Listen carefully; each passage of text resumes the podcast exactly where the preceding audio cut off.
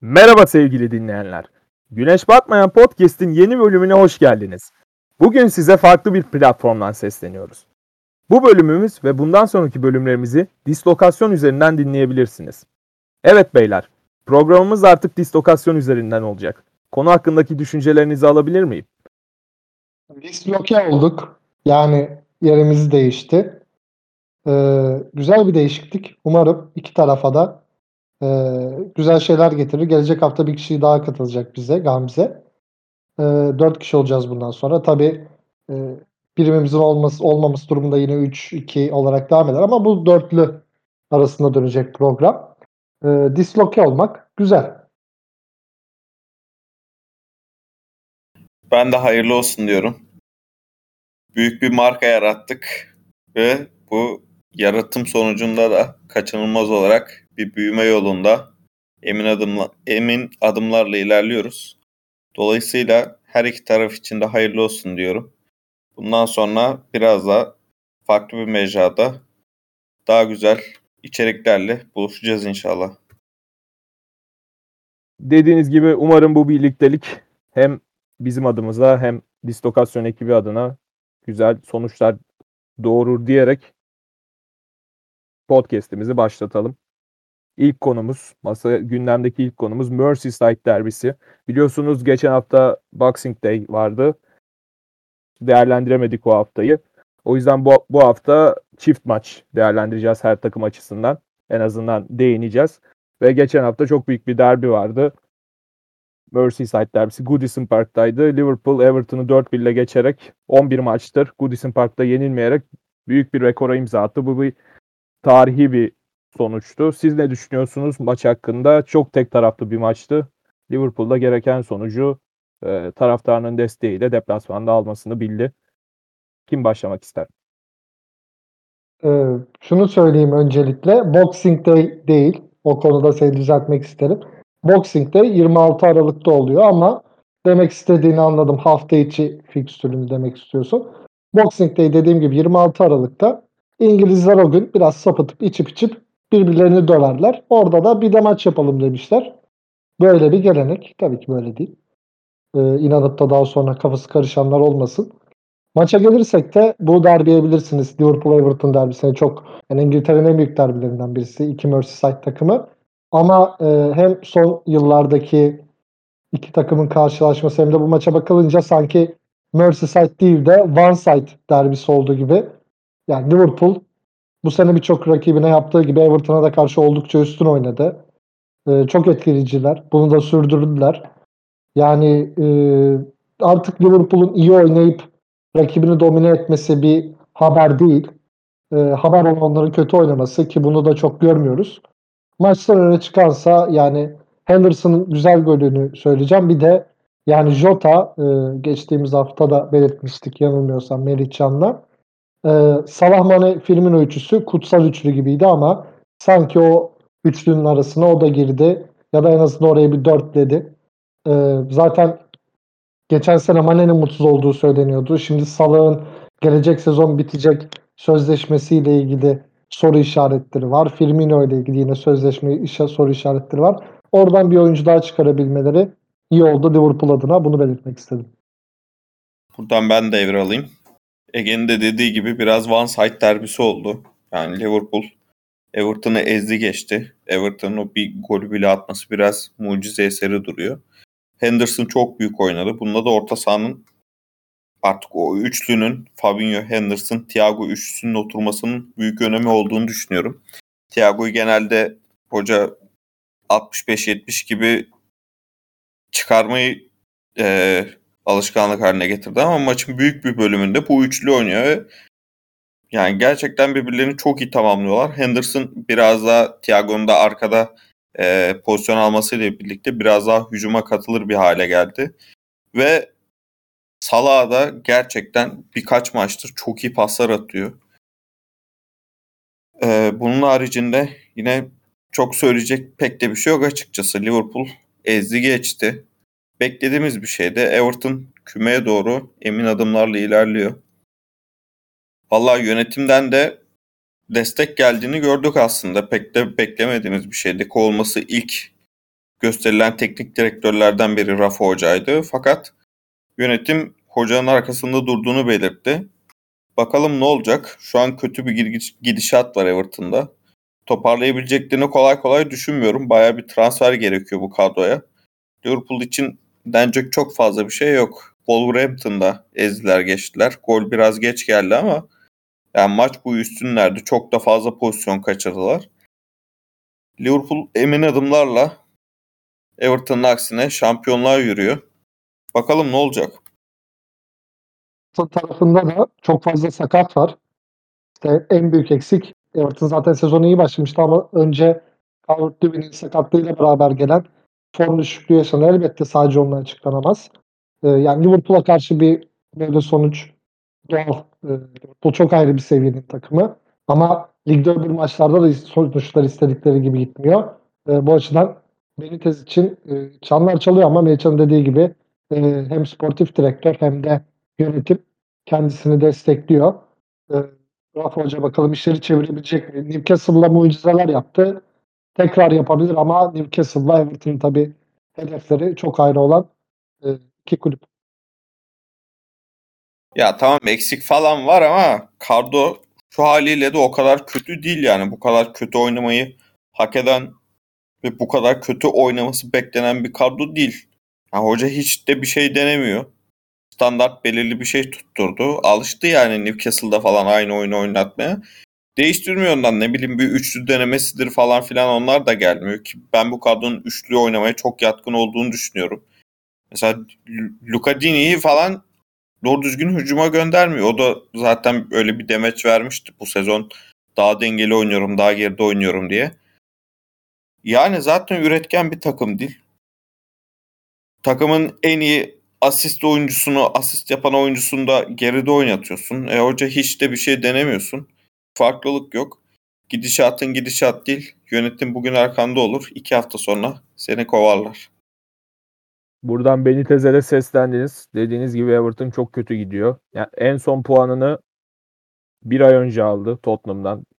Bir puan aldı. En son galibiyeti de 25 Eylül'de Norwich City'ye karşı geldi. Belki de direkt rakibi olacak. Çünkü Everton'ın bu sene kümede kalması onlar açısından en büyük başarı olacaktır diyerek Liverpool'un bu hafta sonu oynadığı Wolverhampton maçına değinmeli. Ege senin eklemek istediğin bir şey var mı bu maça dair? Ee, yani yok. Ori, ya Origi çok önemli oyuncu. Birkaç hafta önce yanılmıyorsam kim olduğunu hatırlamıyorum ama e, Origi'nin çok iyi bir oyuncu olduğunu e, hatta ayrı takım ayrılması gerektiğini söylemişti. Hatta Origi emekli olduğunda Liverpool taraftarı onu bir efsane olarak anacak demişti. Olabilir. O kadar damga vurdu mu? Hayır ama gerçekten çok kritik anlarda özellikle uzatmalarda işte maç kazandıran, skoru getiren bazen skora skoru değiştirmese de yani oyuna girdiğinde golünü atıyor. O açıdan bence önemli bir oyuncu. Ee, on, bununla ilgili tek diyeceğim bu. Yani sana da şunu demek isterim Everton'la ilgili son olarak. Norwich falan seviyesine düşecek değil. Buradan Norwich Türkiye'den özür diliyoruz ama e, yani Norwich, Burnley, e, Newcastle bu hafta ilk galibiyetini aldık. Ona da değineceğiz ama e, çok dipte onlar. Everton'un oralara kadar düşmesi zor. Zaten oradan ya kümeye düşme olayı olduğunda Benitez orayı toparlar ama dediğim gibi bu takımın hedefi küme düşmek değil. Bir West Ham gibi olmak en azından. Anladım.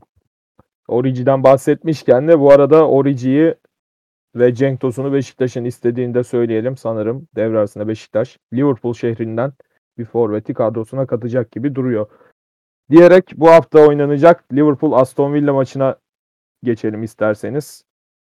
Liverpool zaten dolu dizgin yoluna devam ediyor. Chelsea'den önce liderlik koltuğunu devralmıştı ancak City'nin günün son maçında kazanmasıyla beraber ikinciliğe düştüler.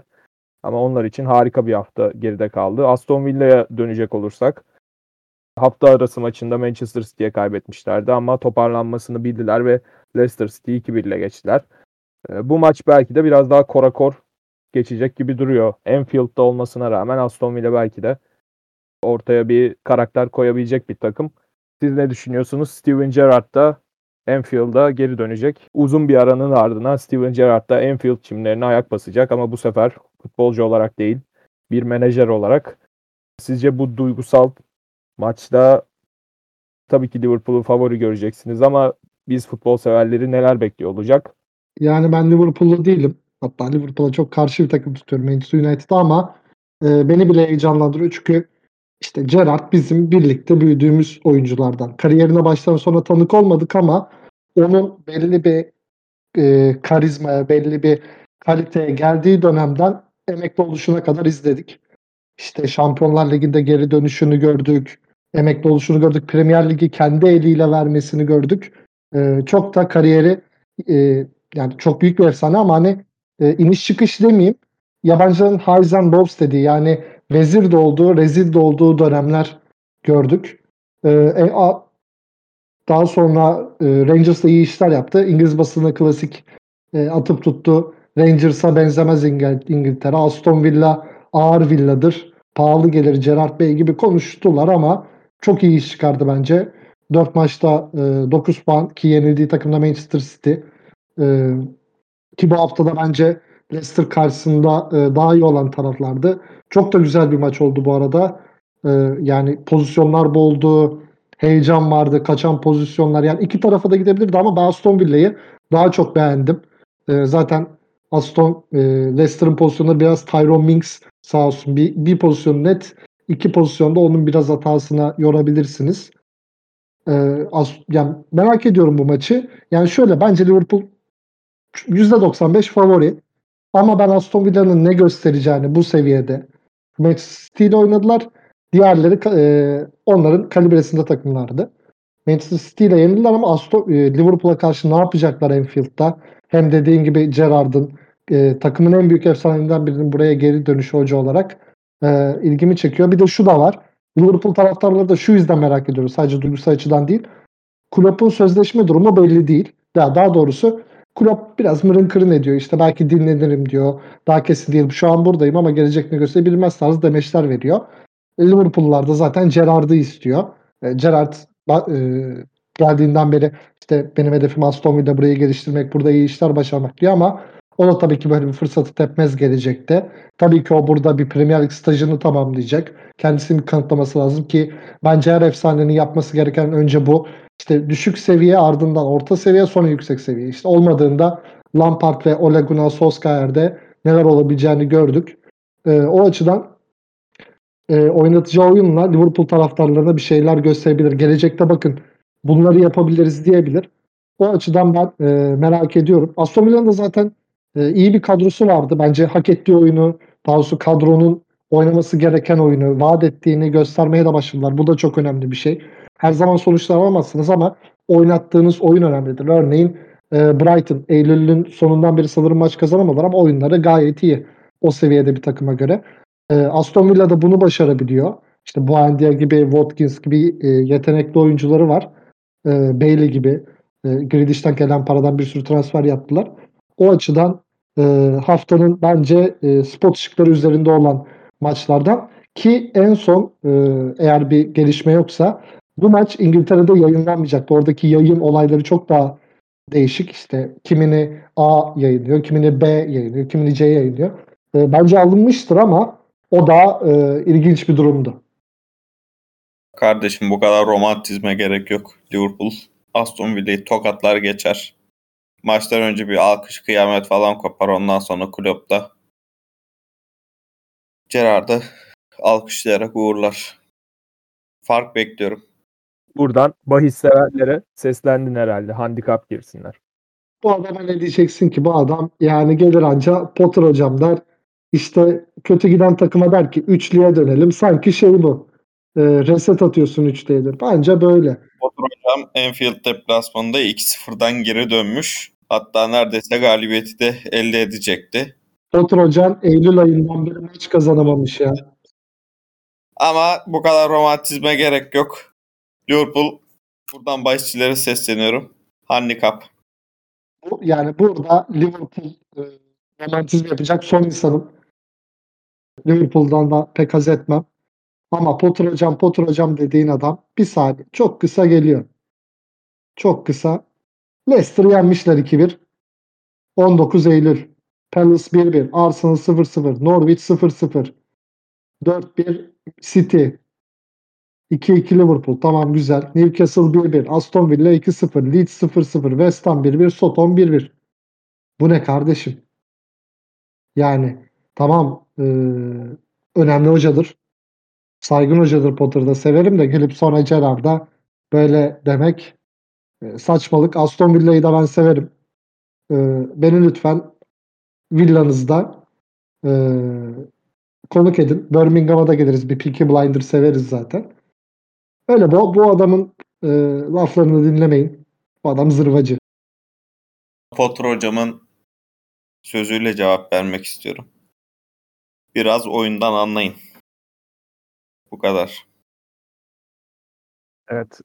Aranızdaki tatlı sert atışma gerçekten çok güzeldi. Sen Melih burada bahis severlere seslendin.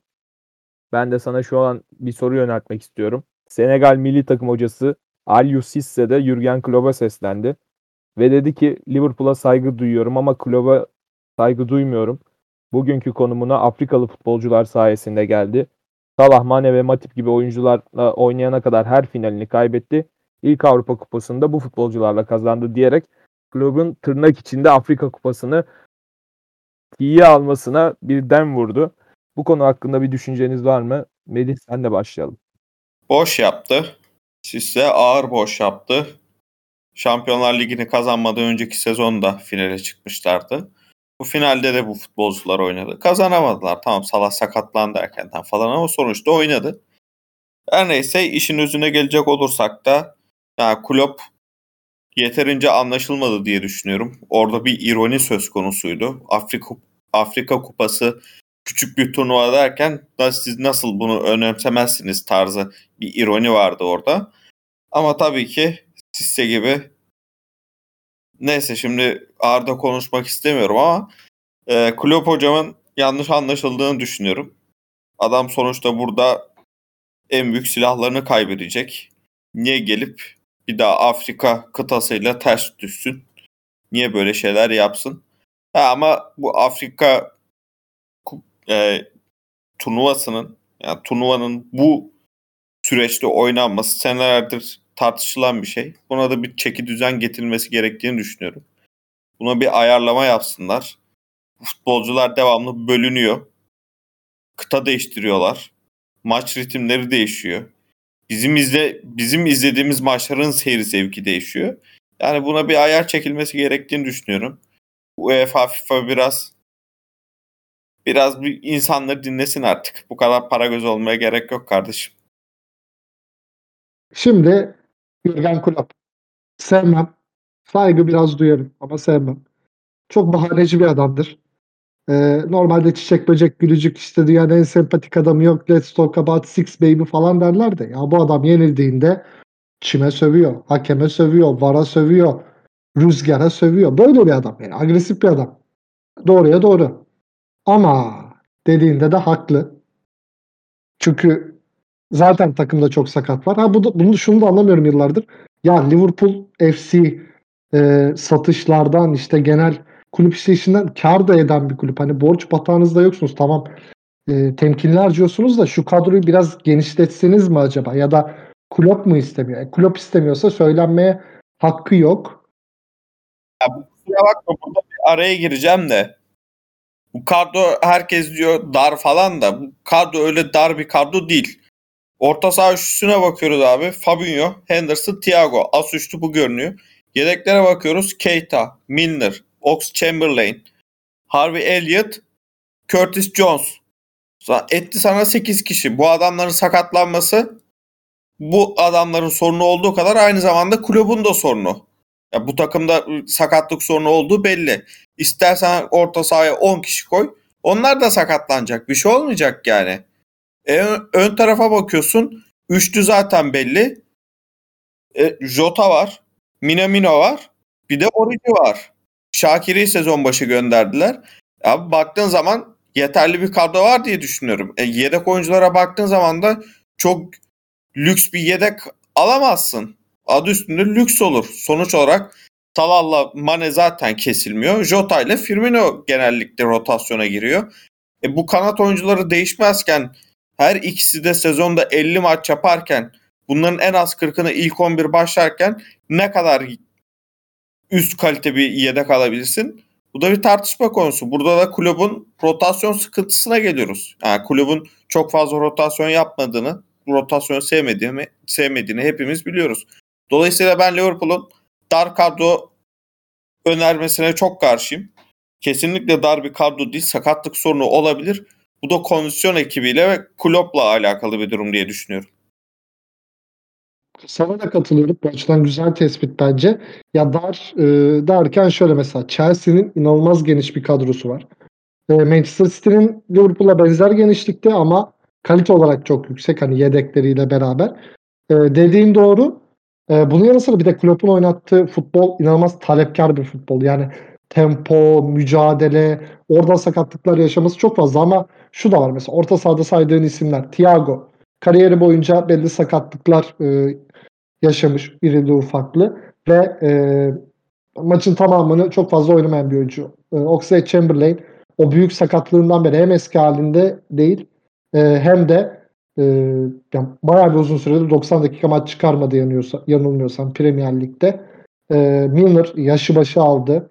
E, artık sahada vefat edecek adam. Lütfen öyle bir şey olmasın tabii ki ama e, zaten her yerde oynuyor yani. Orta sahada, bekte, ileride bile oynatırsınız. Zaten kariyerinin başlarında gençken e, sağ kanatta oynuyordu yanılmıyorsam.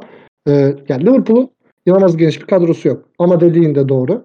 Yine de e, Salah'la Mane devre arasında gidecekse Afrika Kupası'na eksi ama Afrika Kupası e, yazın 50 derecede mi oynansın?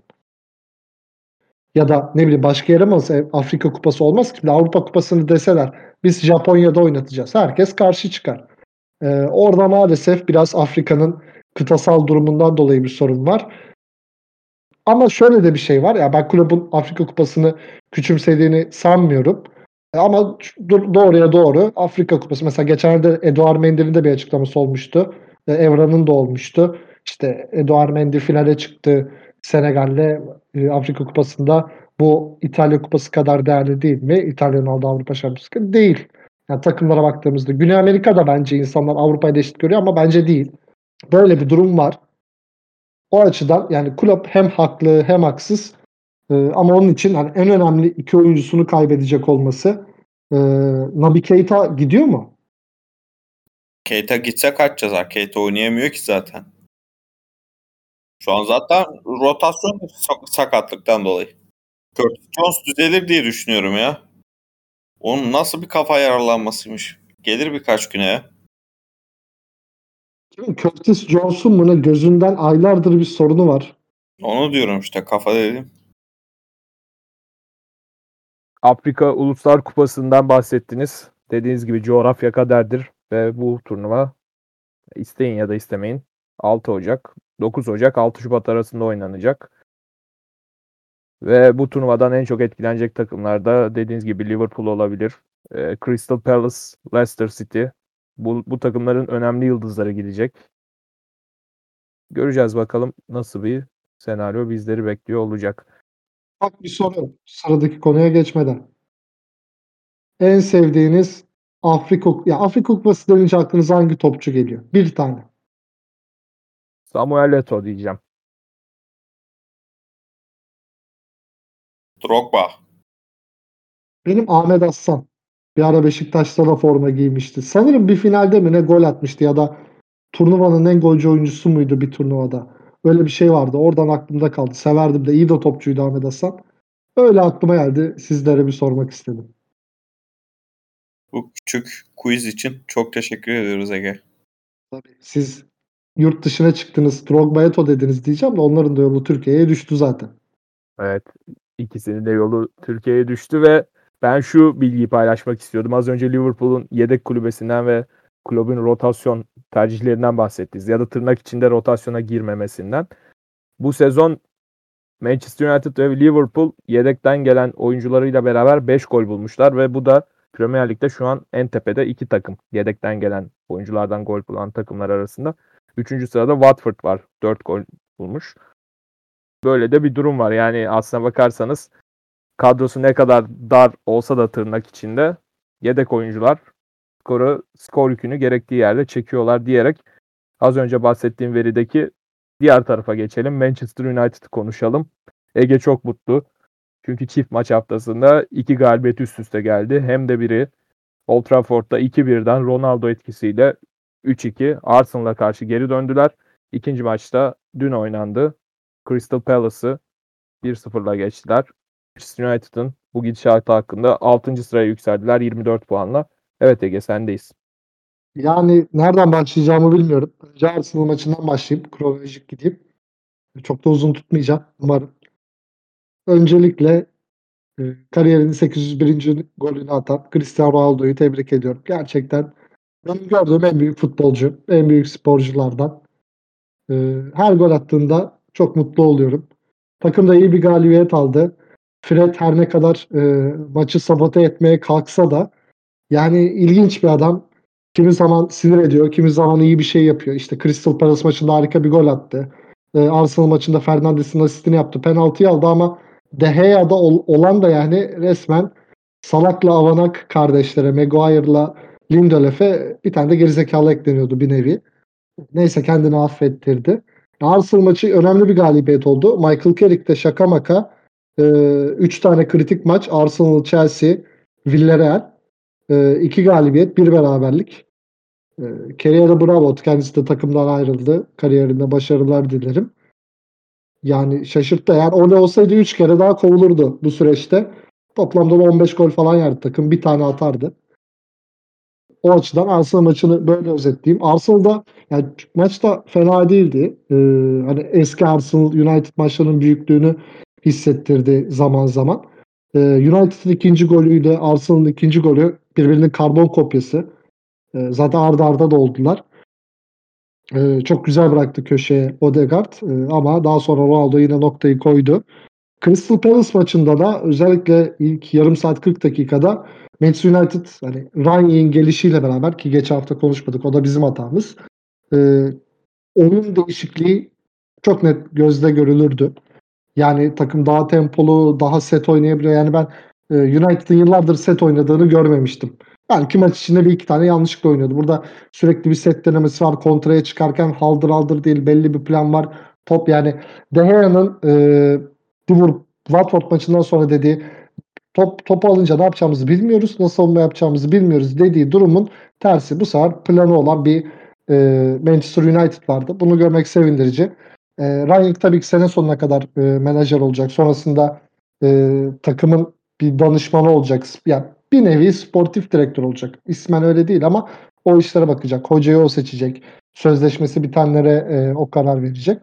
E, o açıdan Rangnick de oldukça vizyoner bir adam. Manchester United'da zaten bir hocadan önce bir futbol aklı bir plan lazımdı. Bu planları yapacak kişi Ed Woodward değil. Buralara girersem 20 saat çekeriz programı. Ed Woodward'dan hemen çıkıyorum. E, o açıdan sevindirici Manchester United için. E, buradan Cristiano Ronaldo abimi de bir kez daha şu şekilde kutlamak istiyorum. Gerçekten inanılmaz bir CEO. Kusura bakmayın ben kendimi tutamadım. İnanılmaz bir CEO'ydu. Ronaldo aynısını Old Trafford'a e, transfer olduktan sonra gelince yapıyor. Ne yapalım kardeşim yani o gün canlı e, CEO'mu görseniz daha ayrıydı yani. Bir de hani ben taraftarım, ben coşarım. Orada Ronaldo seviniyor. Arkasında Sancho ile Dalo geliyor.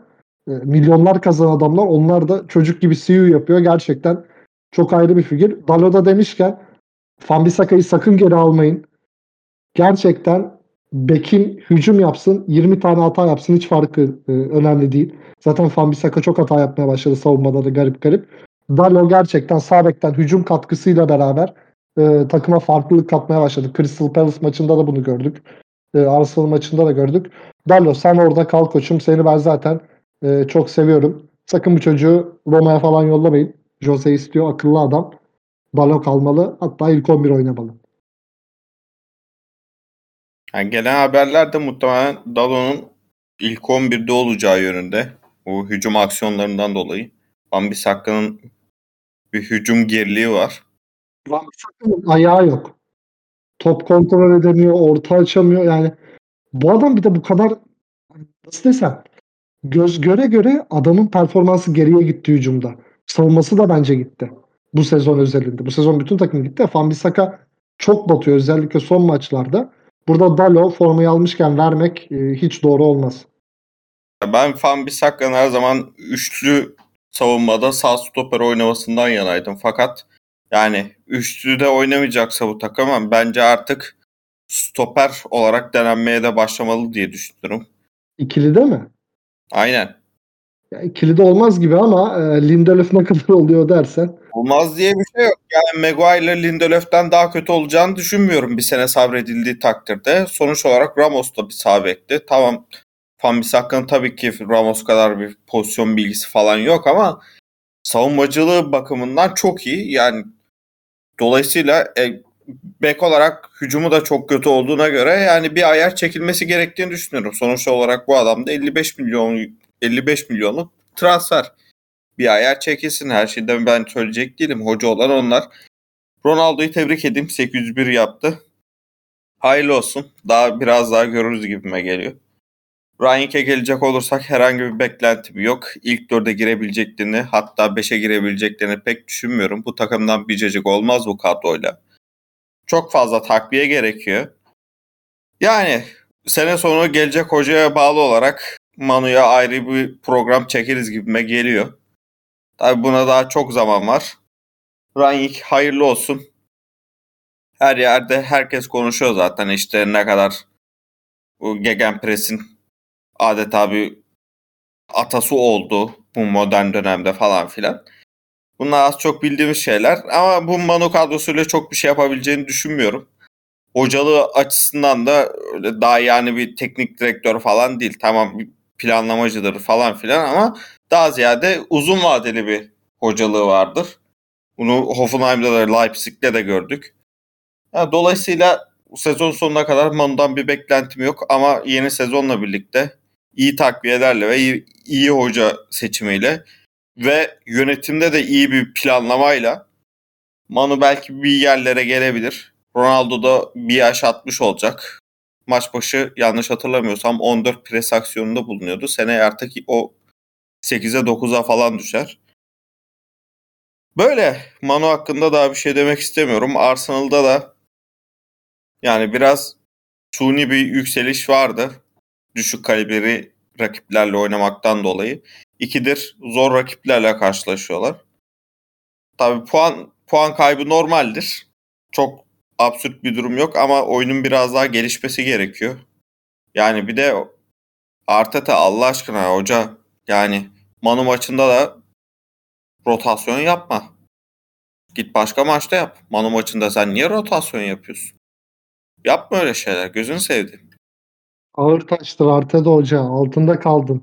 Bu arada çok kritik bir maç oynanıyor. Everton Arsenal şu an. Dakika 34 0-0. Ben de o bir yandan onu açtım. Onu belirtmek istedim sizlere. Bu arada Manchester United'la ilgili de şunu söyleyeyim. Ben de bu sezondan çok bir şey beklemiyorum ama en azından güzel oyun görelim. Sorun olmasın. Asıl aramızdaki Chelsea'li ne düşünüyor bu konuda ya? Sinsi sinsi e, her program konuşmayıp biliyordu ama birazdan biz ona gideceğiz. Evet. Chelsea'ye geçmemi istiyorsun herhalde. Ya iki dakikada manumuzu şereflendir. Oradan Chelsea'ye geç ya. Şereflendirecek bir şey yok ortada da yani biraz konuş tabii sen de. Peki tamam. Konuşayım. Yani Arsenal maçını ben takip edemedim. Ne yazık ki gayet de güzel maç olmuş. Sonrasında hem maç sonu istatistiklere baktım hem de özeti izlediğimde çok fena oynamayan bir takım haline bürünmeye çalışmış ama Palace maçını tamamıyla takip edebildim. 90 dakika izledim. Özellikle ilk yarıda çok boğucu, çok pres yapan bir takım vardı. Bir takım görüntüsü vardı. Gerçekten bir Alman hoca eli değmiş bir takım vardı. Çok beğendim ilk yarıyı. Ama ikinci yarıda biraz oyundan düştüler. E bu da doğal olarak hem hoca yeni geldi hem de bu presin tamamını 90 dakikaya yaymaları çok büyük bir mucize olur. Bununla beraber de skora gitmeyi bildiler. Fred'in attığı harika bir golle e, maçı kazanmasını bildiler. Crystal Palace'da iyi bir savunma yaptı aslına bakarsanız. Yani ilk yarıda United gerçekten çok etkiliydi. Palace'da olabildiğince iyi savunma yaptı diyeyim. Ama ben Palace'tan biraz daha efektif olmalarını beklerdim. Çünkü ileride çok etkili kanat oyuncularına sahipler. çok hızlı oyunculara sahipler. Gerek ilk 11'de gerek yedeklerde. Eberechieze, işte Olise bunlar yedekten girdi. Otton Eduard zaten çok dikkat edilmesi gereken bir oyuncu olduğunu söylemiştim. Ama United yani 2'de 2 ile devam ediyor şu anda. Bakalım.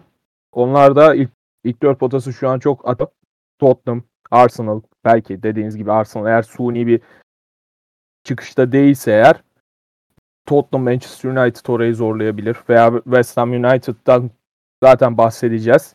Dilerseniz benim United, Manchester United değerlendirmem bu kadar olsun. Direkt olarak şu an Chelsea West Ham United maçına geçiş yapalım. Evet Chelsea liderlik koltuğunu devretti. Mavilerin 7 maçlık serisini West Ham United sona erdirdi. 3-2'lik harika bir galibiyete imza attılar. Masuaku'nun inanılmaz bir golü vardı zaten. Yani Ege'nin dediği gibi bu hafta biraz keyifsizim. Yani siz isterseniz Chelsea hakkındaki düşüncelerinizi dile getirin. Hatta West Ham'dan da biraz bahsetmek gerekecek. Çünkü harika gidiyorlar. Dördüncülüğü zorluyorlar. Şu anda da zaten dördüncülük direkt dördüncüler 27 puanla. Dördüncülük için çok ciddi bir aday West Ham United. Siz maça dair genel izlenimlerinizi paylaşın. Ben de onun üzerine Chelsea hakkındaki genel görüşlerimi sizle paylaşacağım. Melih senle başlayalım istersen maçı nasıl değerlendirirsin? Valla ben size de yazdım. Dünyanın en sıkışık maçı olmasını bekliyordum. Pek öyle olmadı. Ama 5 gollü 5 gollük bir maçta değildi açıkçası. O kadar net pozisyonlara girilmedi. İşte bir olmayan penaltı. Olmayan derken durduk yere yani Jorginho'nun kötü pası, Mendy'nin kötü kontrolü penaltı haklıydı. Ama olmayan bir pozisyondan bir penaltı çıktı. Diğer West Ham'ın son golü de Masuaki inanılmaz bir gol attı. Orada da gol olacak bir pozisyon yok.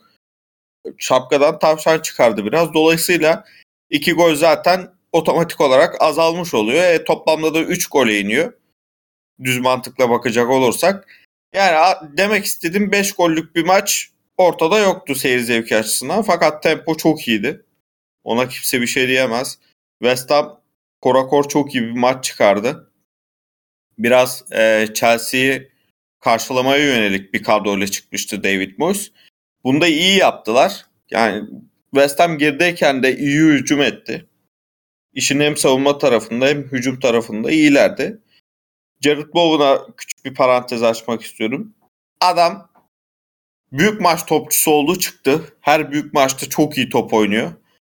Valla buradan Southgate'e de biraz seslenmek istiyorum. Şu adamı gör, biraz kullan açık kapalı demeden her alanda oynuyor. Biraz daha yani rate edilmesi gerektiğini, övülmesi gerektiğini düşünüyorum. Yine Chelsea'ye gelecek olursak burada birkaç programda söyledik Chelsea'nin üretkenlik problemini. Her ne kadar bu maçta 2 gol atmış olsalar ve toplamda 35 gole ulaşmış olsalar da bu takımda bir üretkenlik sıkıntısı var. Bazen bir takılıyorlar, açamıyorlar. Bazen fazla kaçırmaktan oluyor bu. Ama yani Chilwell'in de eksilmesiyle iki haftadır, iki maçtır zaten hoca Alonso'yu çıkarıyor belirli bir yerden sonra ve Pulisic'le bir şeyler üretmeye çalışıyor. Bu maçta da yanlış hatırlamıyorsam Hudson Oda'yı sol kanat beke çekmişti Alonso çıktıktan sonra. Yani Chilwell'in eksikliğini hissedileceğini düşünüyorduk ama ben bu kadar olacağını da düşünmüyordum. Rhys James'in performansı da oldukça etkileniyor. Bir kanattan o, bir kanattan o farklı bir e, oyun stilleri ortaya çıkmıştı. Çivlerin daha half space'leri kullanmasıyla birlikte. Yani son iki maçtır birkaç kere şahit olduk. Bu half space'leri daha ziyade Rhys James kullanmaya çalışıyor Alonso'dan ziyade. Dolayısıyla onun e, oyununda da bir gerileme iki maçtır var. Tabi bunda forvetsizliğin de santrforsuzluğun da etkisi var.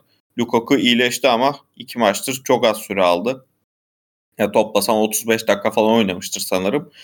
Ve bunun yanında Lukaku'yu kullanamamasından da bahsediyorduk sakatlanmadan önce.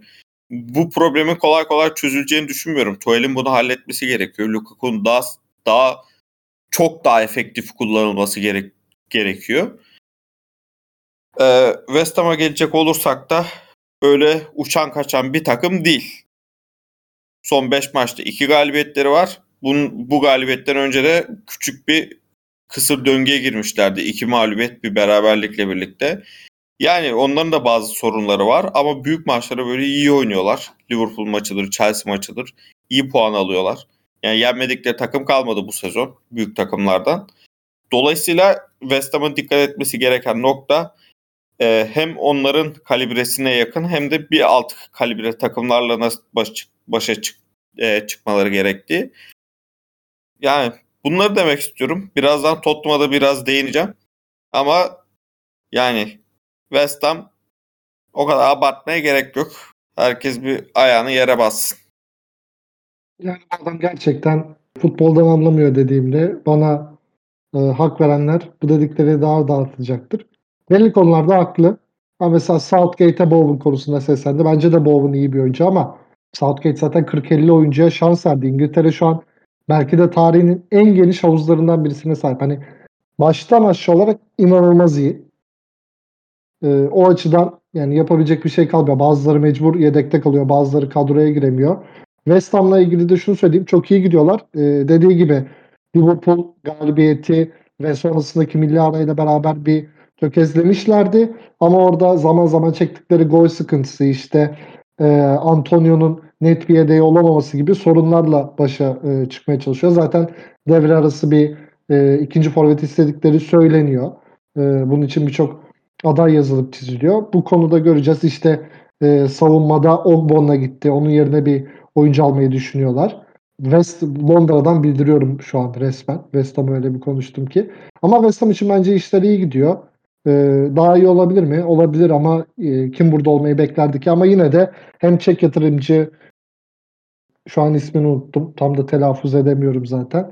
Onun gelmesi ile beraber aşırı harcamayacaklar ama belli takviyeler yapacak. Chelsea'nin de ben üretkenlik sorununa katılıyorum.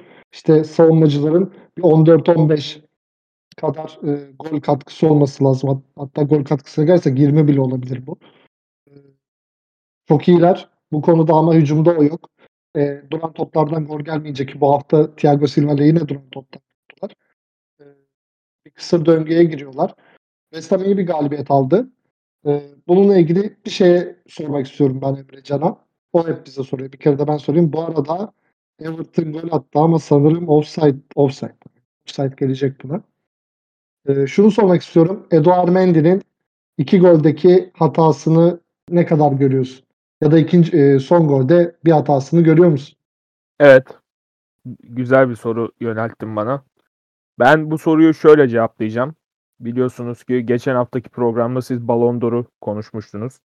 Eduard Mendy bu arada Ballon d'Or'un yani daha doğrusu kalecilik ödülünün Donnarumma'ya gitmesine karşın bir tepki verdi. Ee, biraz da ben aklının orada olduğunu düşünüyorum. Öncelikle ilk golden başlayayım isterseniz. Bu Jorginho biliyorsunuz ki Manchester United maçında da çok gerçekten sıra dışı bir hata yaparak Sancho'nun golüne vesile olmuştu. Burada da pası biraz kısa kaldı. Mendy de orada penaltıyı yaptırdı. Evet çok basit bir penaltıydı.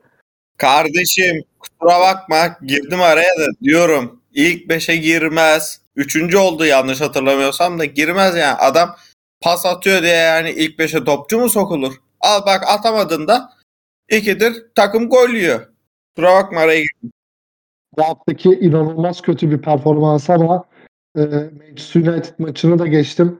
Jorginho'nun geçen sene bir 4-2'lik West Bromwich maçı performansı vardı. Evet. Daha kötü çok, çok az. 5 miydi?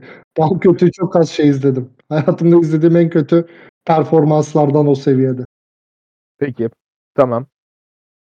Çok güzel tepki dizi ortaya koydunuz Jorginho hakkında da. Katılıyorum da. Yani kendine bir çeki düzen vermesi lazım. Bir havalara girdi. Ama bunun sebebini de söyleyeceğim. Dediğin gibi birinci golde Mendy'nin yani sonuç olarak net bir hatası var. Basit bir penaltı yaptırdı ama net dediysem yani %60-70 Mendy'ye veririm. Son golde de Masuaku'nun golünde de yani hiç beklenmedik bir toptu. Aslında reaksiyon da verdi. Hani kalesinde kalmadı. Ama hani top içeri girdi. Ben onu hani talihsizlik olarak nitelendirsem bile Mendy gerçekten son haftalarda formsuz. Bunu kabul etmek gerekiyor. Kaldı ki az önce de söylediğim gibi Afrika Uluslar Kupası'na gidecek. Kepa'nın da adı Lazio ile anılıyordu. Sarri Lazio'yu istiyor ama bu durumda Kepa ile yolları ayrılır mı bilemiyorum. Buradan Jorginho'ya gelecek olursam da Biliyorsunuz ki Chelsea son dönemde çok fazla sakatlıklarla boğuşuyor. Hani burada klopluk yapmayacağım ama biraz da Chelsea'deki düşüşün en azından bir, bir parametresinin, bir faktörünü sakatlıklara e, vereceğim. Özellikle Chilwell, Kante ve Kovac için olmayışı Chelsea'nin şu andaki düzenini çok etkiliyor. Saydığım 3 isimden ikisi zaten direkt merkez orta saha. Jorginho ile beraber oynuyordu. Hatta yani bu ikisinin olmamasıyla beraber Jorginho şu an işte Loftus-Cheek'le falan oynuyor. Loftus-Cheek de aslında kötü bir performans ver ama Tuhel'e maçtan sonra Kante'nin ne zaman döneceğini sormuşlar. Hani bilmiyorum. Hatta Kovac işte şu anda yok. Hatta görüyorsunuz ki Jorgi bu yüzden acı içinde oynuyor. Bunu görebilirsiniz diyor. Yani Tuhel böyle oyuncusunu korumaya çalışmış. Yaptığı hataları böyle örtbas etmek çok doğru olmaz ama demek ki Jorginho'nun da performansındaki düşüşü biraz da yanında oynayan arkadaşlarının olmamasına yorabiliriz. Kusura bakma yine araya gireceğim gireceğim de şöyle bir şey belirtmek istiyorum. Yanlış hatırlamıyorsam e, bir önceki maç kesin de bu maçı tam bakmadım. E, Loftus-Cheek Jorginho'dan ortalama pozisyonda daha geride görünüyor. Bu da ne demek oluyor? Aslında Kante ve Kovac için kapladığı yeri doldurmaya çalışıyor fakat hiç öyle bir futbolcu değil. Tam tersinde daha hücuma yönelik biraz daha box to box oyuncusuydu. Dediğinde çok haklısın. Merkezin sakat olması ki bu kadar kaliteli oyuncuların, bu kadar performans şu an çok yüksek olan oyuncuların sakatlanmadan önce olmaması Chelsea'yi etkiliyor.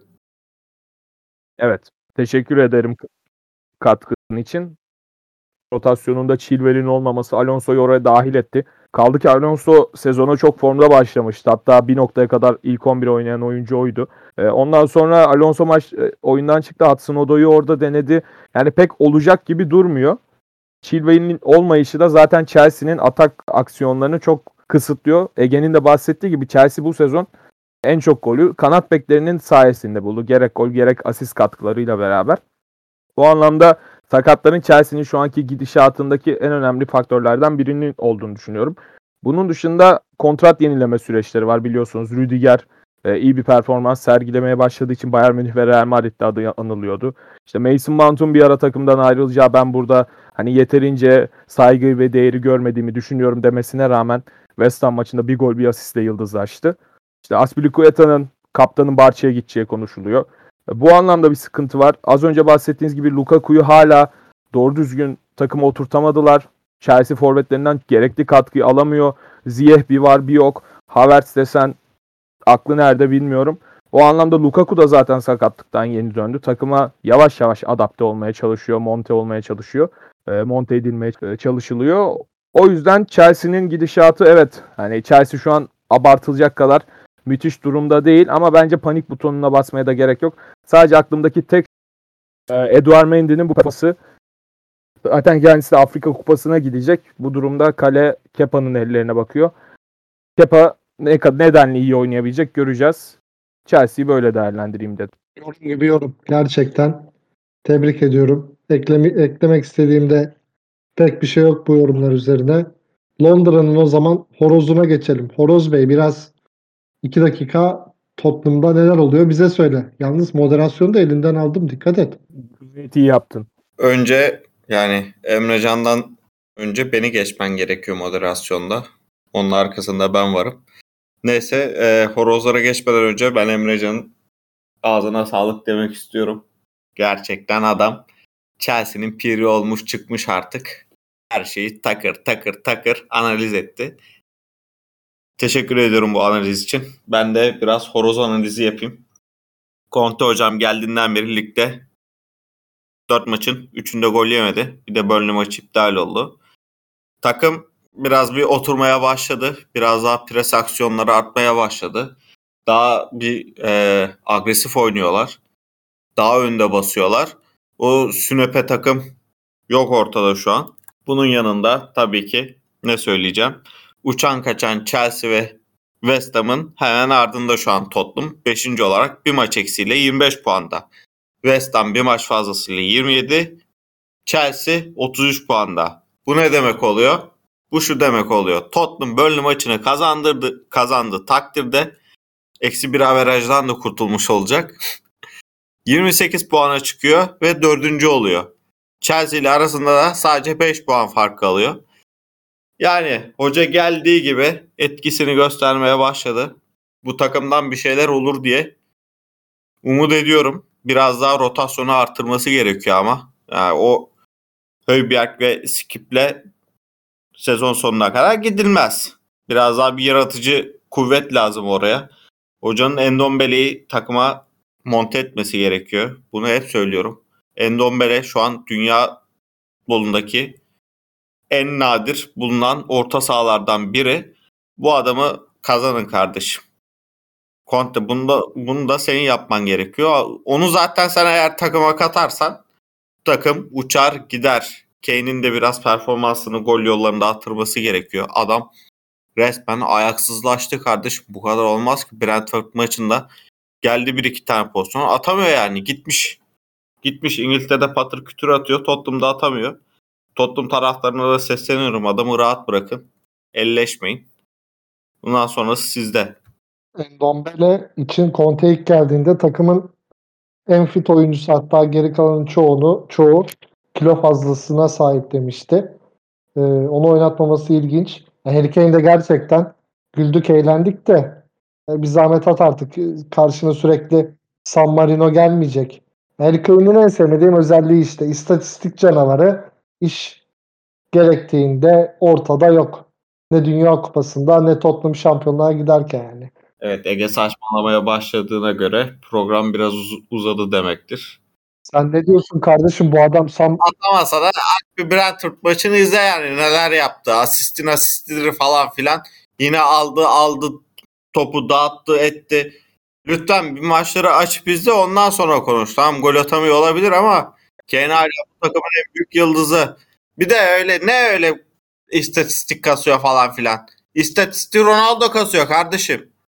Portekiz'de yani çelik çocuğa gidip gol atıyor. Lüksemburg'a atamadığı golü unutmayalım şimdi. Öyle takımlara gol ata ata 800 gol de oldu orada. kardeşim adam Sırbistan'a gol attı. Yok gol teknolojisi yok saymadılar. Bana açtırma bana Harry Kane'le Ronaldo'yu karşıla, karşılaştırma. Harry Kane'in kupası yok ya. Harry Kane dediğin adam Benim sorunum mu bu? gel, gelmiş bana diyor ki Harry Kane'le Ronaldo'yu karşılaştırıyor. Ya Harry Kane dediğin adam kim ya? Karşılaştırmıyorum kardeşim. Yani siz dedim Siz yani. bu adamın bir başarısı olsun diye e, salak saçma bir tane golü buna yazdırdınız.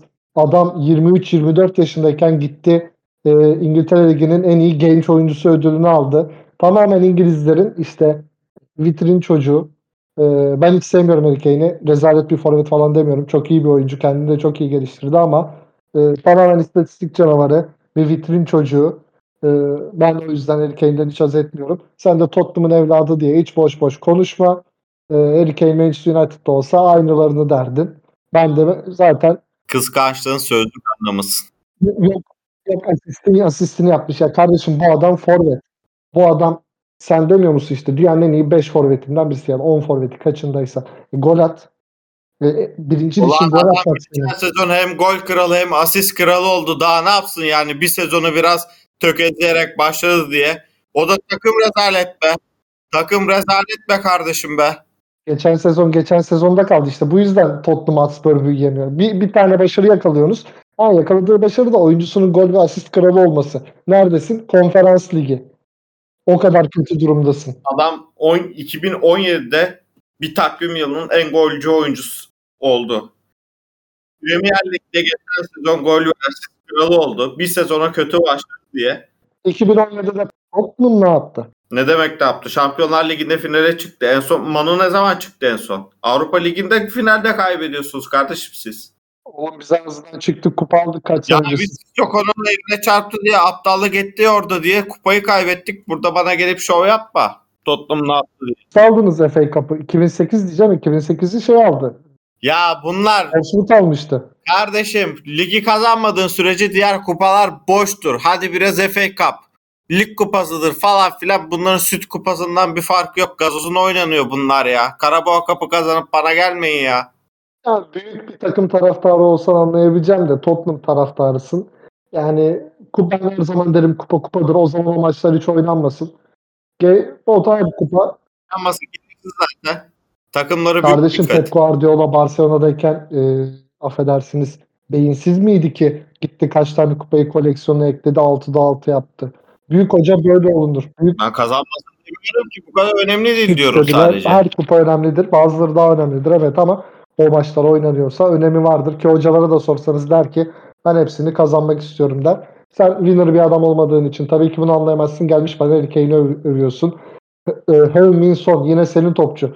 Ya bu çocuk tabiri caizse amele mi bu takımı sırtını taşıyor? Gol atıyor, asist yapıyor. Topunu oynuyor. Asistin asisti diyorsun. Onu da yapıyor. Harry Kane efendimiz yatıyor. Yok efendim asistine bravo. Yani müthiş. Her neyse bir şey demiyorum. Son kimin açtığı boşluklara girip gol atıyor Allah aşkına ya. Aha. Yani şey bu birazdan. Kardeşim e, Sana bir sana bir arkadaş bir kardeş tavsiyesi biraz taktik öğren lütfen. hiç, hiç yani yok boşluklara falan. Utanmasa şey diyecek. Harry Kane işte doğduğunda ağladığı için anası duydu uyandı da beyni gördü de evlendi de son doğdu falan diyecek ya. Bu ne kadar saçmalık ya. Gelmiş bana Teşbihinin ardından ben başka hiçbir şey söylemek istemiyorum. Son gibi orada örnek bir karakter var. Bana gelmiş Harry Kane'i övüyor. Sen, tamam sen, siz takılın. Harry Kane San Marino'ya 27 atsın. istatistik kassın. Ya bir kere şuna sinirlenmen lazım. Senin San Marino maçında ne işin var? Zaten kaç yaşındasın? Sen her türlü İngiltere gol rekorunu kıracaksın. Sen çünkü büyük de bir topçusun. Yani o açıdan Harry Kane'i ben hiç sevmiyorum. Var Birader belki adamın iki sene sonra kırılacak bir daha futbol oynayamayacak. Öyle bir mantık mı var? O, o zaman şey de olabilir. Yani senin mantığına gelirsek. Şu anda kırılabilir. Bir daha oynayamayabilir. Hiç kıramayabilir. Saçmalık mı olur? Alakası var. Oynayabiliyorken atıyor işte ya. Saçma orada bir sürü maç var. Tottenham'ın Premier Lig maçı var. Ya adam kendine baktığı sürece, fit olduğu sürece her maçı en üst seviyede oynayabildiği sürece ne önemi var? Ona bakarsan Ronaldo da her maç oynuyor 36 yaşında. İbrahimovic de oynuyor. İbrahimovic her maç oynuyor. Sen bana akıl vereceğine iki Serie A izle. İbrahimovic resmen şey tanking yapıyor arada. Çıkıyor sonra. Tamam Pioli oynattığı sürece oynuyor adam. Geçen sezon kaç maç üst üste oynadı sakatlanana kadar. Bu sezon da oynuyor. İsveç'e gidiyor. Orada da oynuyor.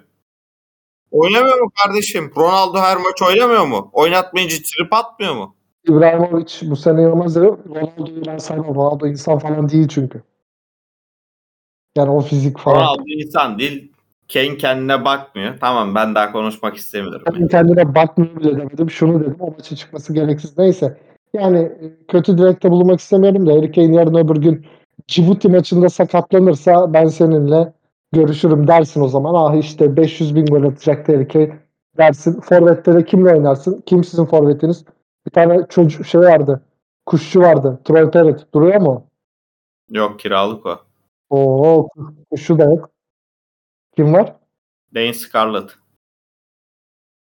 Resmen random forvet üretim yeri Tottenham. Sürekli bir Lan milli maç bu milli maç. Sen işte vatanperver bir insan olmadığın için anlayamazsın. Milli maçlarda insanlar oynamak ister. Kardeşim ben vatanım için oynarım. Kraliçe için oynamam. Aramızdaki fark bu. Emrecan beni bu e, adamdan lütfen ayır. Evet bu Harry Kane üzerinden birbirinize çok güzel şekilde giriştiniz. Tırnak içinde artık bir şey demek istemiyorum size. Ben Tottenham hakkında şunu diyeceğim sadece. Conte hafta içinde Daily Mail'de çıkmıştı bu haber. Zaten Twitter sayfamızda da yayınlamıştık. Tottenham'ın kaderini değiştirmenin kariyerinin en büyük mücadelesi olduğunu kabul etti. Ve çok da iyi gidiyor şu anda. Siz Son'dan ve Kane'den bahsettiniz ama bence şu ana kadar sezonun e, golü adayı olan yani sezonun golünü kime vereceksin deseniz Lucas Moura'ya veririm. Öyle bir gol attı ki şahane bir gol. Bence onu biraz konuşabilirdik ama süreden dolayı konuşamayacağız. Masuaku'ya veririm ben ya. Yani hem akıllıca hani hem akıllıca hem uygulaması çok iyi.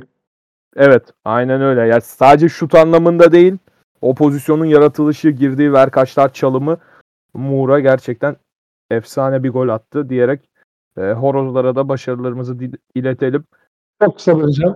Bu hafta çok güzel goller oldu. Mainz de çok klas bir gol attı plaseyle. Bir de çok kısa Newcastle United'ı tebrik ediyorum.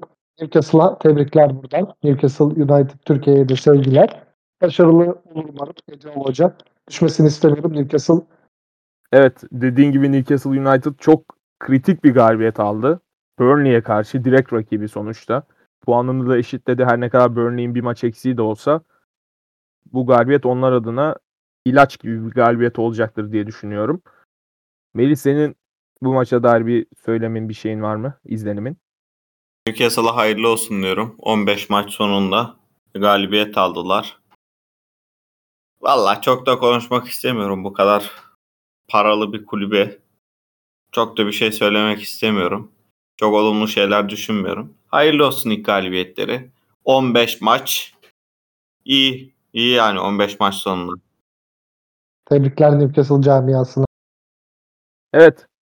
Programı kapatmadan önce bir tebriği de Manchester City'ye yollamak istiyorum ben.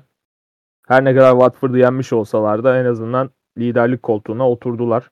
Çok da iyi oynadılar.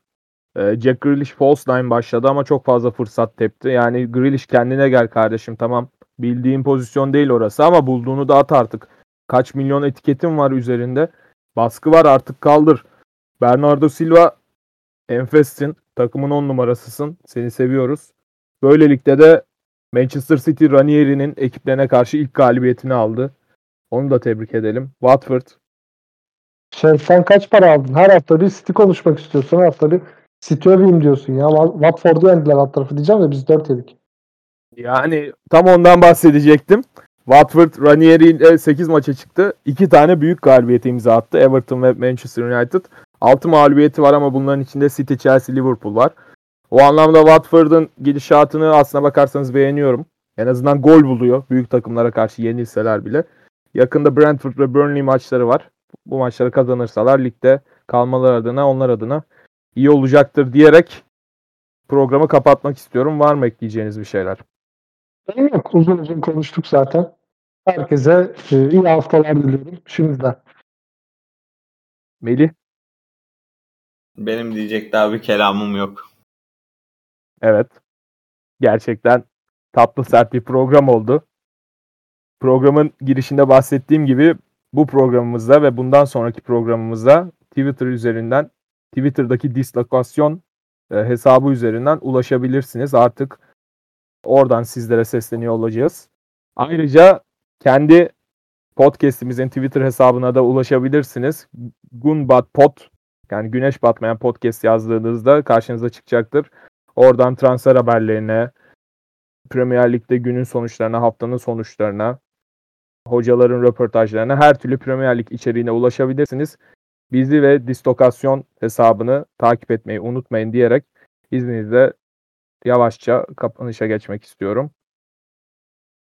Evet sevgili dinleyenler, Güneş Batmayan Podcast'in yeni bölümüyle sizlerleydik. Dünyanın en iyi liginin üzerinde hiç güneş batmaması dileğiyle. Kendinize iyi bakın, futbolla kalın. Hoşçakalın.